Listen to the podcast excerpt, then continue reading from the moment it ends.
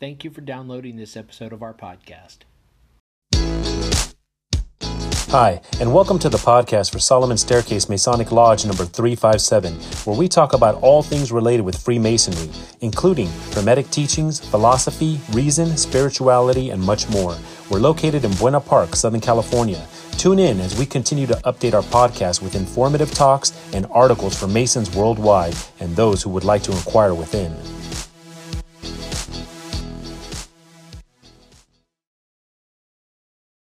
So the following is the Master's article for the February Trestle Board, and I would happen to be the Master this year.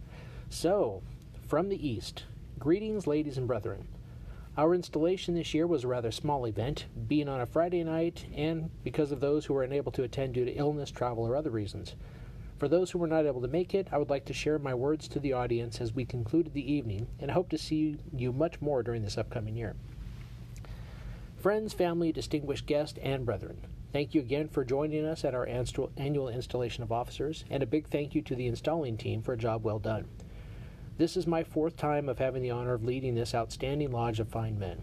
I'm amazed and awed by the faith that they have put in me, and I only hope that I can continue to lead, with their support, down the successful path we have been on for many years. As many of you know, our lodge started a podcast last year that currently has almost seventy episodes published as of today. In our most recent episode, we focused on the obligation and shared a few articles on this topic. One of these articles deeply impacted me as I thought about it today, what Masonry means to me, and what it should mean to all of you. I would like to share a few thoughts from this article. As Masons, we take obligations, but Masonry also gives us opportunities. The opportunity to help those less fortunate than ourselves, the opportunity to correct faults in ourselves, and the opportunity to better ourselves by broadening our horizons through study and self-improvement. Obligations and opportunities come in many forms. For the benefit of our family and loved ones, we have the obligation of keeping ourselves mentally, physically, socially, and spiritually fit. For the benefit of our lodge, we have an obligation to support it in all its purposeful and beneficent activities. And for the benefit of Masonry, we have the obligation and opportunity to create a favorable image in order that the world may know that upon becoming a Mason, we have become better men. As Masons, we practice integrity. It is that virtue which comes from an honest pursuit of idealism through a determined pursuit of improvement. In other words, if we set for ourselves an objective which is idealistic and in which we strive to improve ourselves every day, in every way, we are bound to develop that outstanding trait of impeccable integrity. Responsibility is an implied obligation. As Masons, we should exercise sound and acceptable judgment in all our actions and should be willing to be held accountable for all such actions. This obligation imposes a heavy load upon us because it impresses us with the fact that we reflect Masonry to the public. If we are responsible citizens, responsible workers, and responsible members of our communities and our families, we cannot help but raise the standards of Freemasonry wherever we are.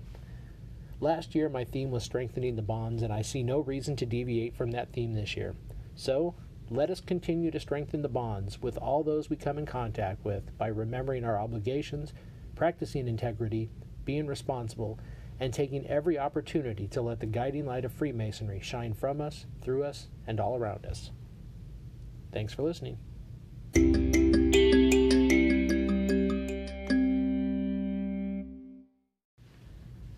Our installation of officers this year was small but intimate. We appreciate Most Worshipful John Troner and his lovely wife Dana for attending our installation and being a part of it. The evening included friends and Grand Lodge officers, along with the youth orders, while Disney chapter of DeMolay presented the flag. Our Worshipful Master did a great job in planning the event. During presentations, Worshipful Aaron provided our lodge pin to the Most Worshipful Grand Master, attached to a three-legged pig. You will have to ask somebody who is in attendance for the story behind that. As always, Solomon Staircase was inclusive of our youth orders as well. During dinner, donations were accepted for DeMolay and Job's Daughters. Thank you, everyone. We raised one hundred fifty dollars for each youth group. They were as surprised as we were. Let this symbolize a prosperous year for Solomon Staircase Lodge number three five seven.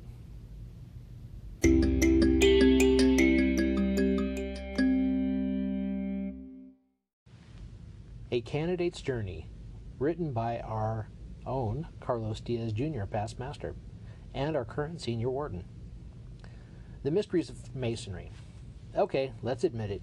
We all looked online before joining Masonry to find out what secrets we could learn before being initiated into the craft. Even after joining Masonry, the curiosity and wonder of many minds still entertains the thought of what if, or what you still may not know about the craft. There's no shortage of hypotheticals or online conspiracies. One just needs to type words having to do with Masonry, witchcraft, initiation, or mysticism. Plenty of opinions are available through websites or on YouTube. Most have no basis for their theories other than hearsay of a man blindfolded, dressed as a medieval heretic. This article is not about divulging secrets, explaining what happens during degrees, or even rebuking online theories. If anything, we'll roll with the punches and actually explore some of the opinions that are floating on various websites. Yeah, seriously. The image of a candidate blindfolded. We've seen this in movies, online, in music videos, during music concerts, et cetera. My question to you, do you think this is only related with Freemasonry?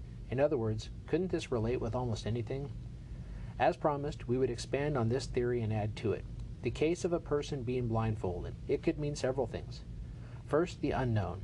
By being blindfolded, it could represent what someone does not know. It could refer to what is yet to be learned. Not knowing something also informs you of what you still need to learn. The mind, or your third eye, is not used as much as it should be. We rely too much on sight to interpret what we see, to understand life. It's no secret that spirituality, Eastern religion, meditation, and spa treatments encourage mindfulness and mental stimulation. I would agree with that. The only thing missing is a blindfold. The above mentioned is encouraging you to utilize your mind to explore the faculties available to you. By being blindfolded, you don't have the convenience to remove your hand from your face when you want to cheat and see what's before you.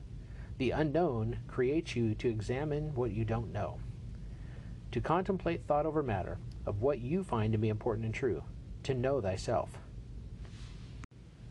Another great explanation for concealing one of your five senses. It causes you to heighten all other senses. What do you hear? What do you feel? Do you smell anything? Again, you have the ability to explore and interpret what you cannot see. These are available to you any time of the day. You were born with these gifts, but how often do you use them? Even though this relates to your acquisition of knowledge, many don't use them. I ask, who's stopping you from using these senses to build your spiritual and intellectual self? Perhaps it's just you and no one else. I would suggest that empowering and enhancing all senses helps one align their mind with their physical body. If you notice commercials or advertisements associated with yoga, meditation, and other related topics to well-being, the person is typically performing an act with their eyes closed. Isn't this the same as being blindfolded? Aren't they stimulating their mind or third eye to think better? Here's something most never consider by not seeing. Breathing. Yes, breathing or breath control. The importance of controlled breathing or taking deep breaths, it can actually help you avoid injury. It can stimulate your mind, to relax you, to calm you, to help you become focused and or self-centered in a positive way. The steady flow of intentional in and out breathing can transform your mind and body. Breathing is a key component in Hatha yoga and modern-day yoga related with asana and pranayama. Deep breathing increases prana. These deal with posture, breathing techniques, and meditation poses. You may be wondering why this is important. Consider this. Short, quick, shallow breaths, top lung breathing, can trigger the body's stress response and deplete energy. Taking long, deep breaths, bottom lung breathing, can open your channels and get you in a flow. Hence, taking deep, controlled breaths, you don't concentrate on this with your eyes open. Having your eyes closed, you concentrate more on a rhythmic pace. Similar to that, how distracted are you when you can see everything around you? This goes back to being focused and sharpening your mind. By being blindfolded or closing your eyes, you are able to focus on a topic. You'd be surprised how many answers will come to you when you contemplate deep in thought. Not all answers come from a book or website. When it is suggested to look within, it's not cliche. There is relevance to it. Lastly, I'll leave you with this thought. We are told that children learn most in their first five years. It's no surprise five years is the same as the five senses. As children, we learned by using all senses. The first sense we could not use was our sight. Now, as adults, it's the sense we use most. Perhaps we can consider going back to the beginning and excluding sight by practice to enhance our other senses. Close your eyes and open your mind.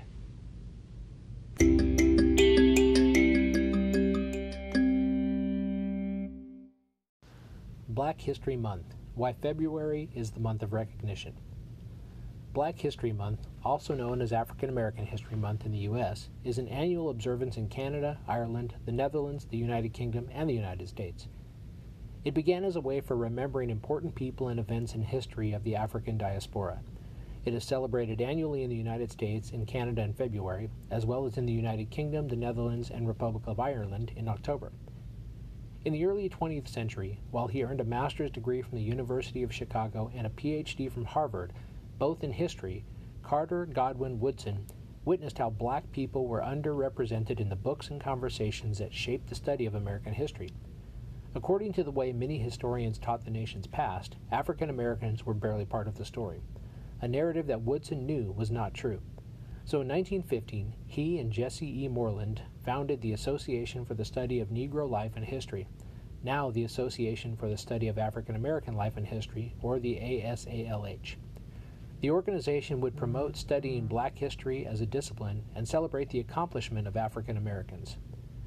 If a race has no history, it has no worthwhile tradition. It becomes a negligible factor in the thought of the world, and it stands in danger of being exterminated, Woodson said of the need for such a study. In nineteen twenty-six, Woodson and the A S A L H launched a Negro History Week to bring attention to his mission and help school systems coordinate their focus on the topic. Woodson chose the second week in February as it encompassed both Frederick Douglass's birthday on February fourteenth and Abraham Lincoln's birthday on February twelfth. A number of mayors had already adopted the celebration as a municipal event by the time President Gerald Ford decreed Black History Month a national observance in nineteen seventy-six, on both the fiftieth anniversary of the first iteration and America's bicentennial year. In celebrating Black History Month, Ford said in his message, "We can seize the opportunity to honor the two often neglected accomplishments of black Americans in every area of endeavor throughout our history. Presidents have issued national decrees with each year's theme since the nineteen seventies.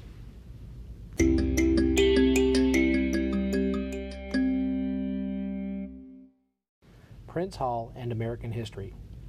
Prince Hall was an African American noted as an abolitionist for his leadership in the free black community in Boston and as the founder of Prince Hall Freemasonry, a branch of North American Freemasonry founded on September twenty-ninth, seventeen eighty-four. Prince Hall lobbied for education rights for black children and was active in the Back to Africa movement. Prince Hall lodges are composed predominantly of African Americans.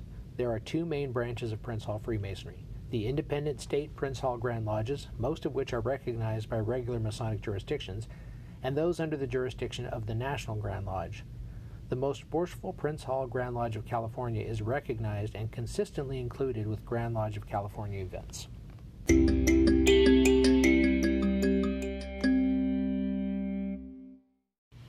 one hundred percent officer giving. Worshipful Reddick is asking Solomon Staircase Lodge to continue our support for the California Masonic Foundation. The one hundred percent officer giving benefits so many different programs. If you are able to participate or can only donate a portion, please coordinate with the Worshipful Master. Every bit helps. Visit the Grand Lodge website for more information. Donate on behalf of yourself or donate on behalf of the lodge. Give a gift, make a one-time donation or an ongoing donation, and designate which program it benefits. If you would like to join the lodge with a combined donation, that would be a great way to participate. And the links to both are included in the Trestle Board.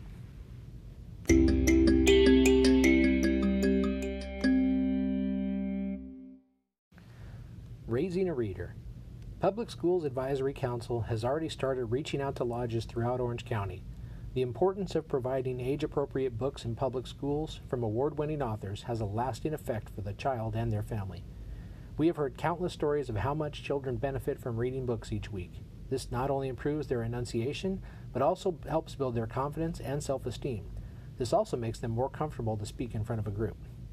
Please mark your calendar and join us on March twentieth at eight thirty a m The Most Worshipful John Troner, Grand Lodge of Officers, Orange County P S A C members, and local school administrators will be at Martin Elementary School in Santa Ana, located at nine thirty-nine West Wilshire Avenue. The social begins with coffee and donuts at eight thirty a m Come on down, we're going to donate a lot of money.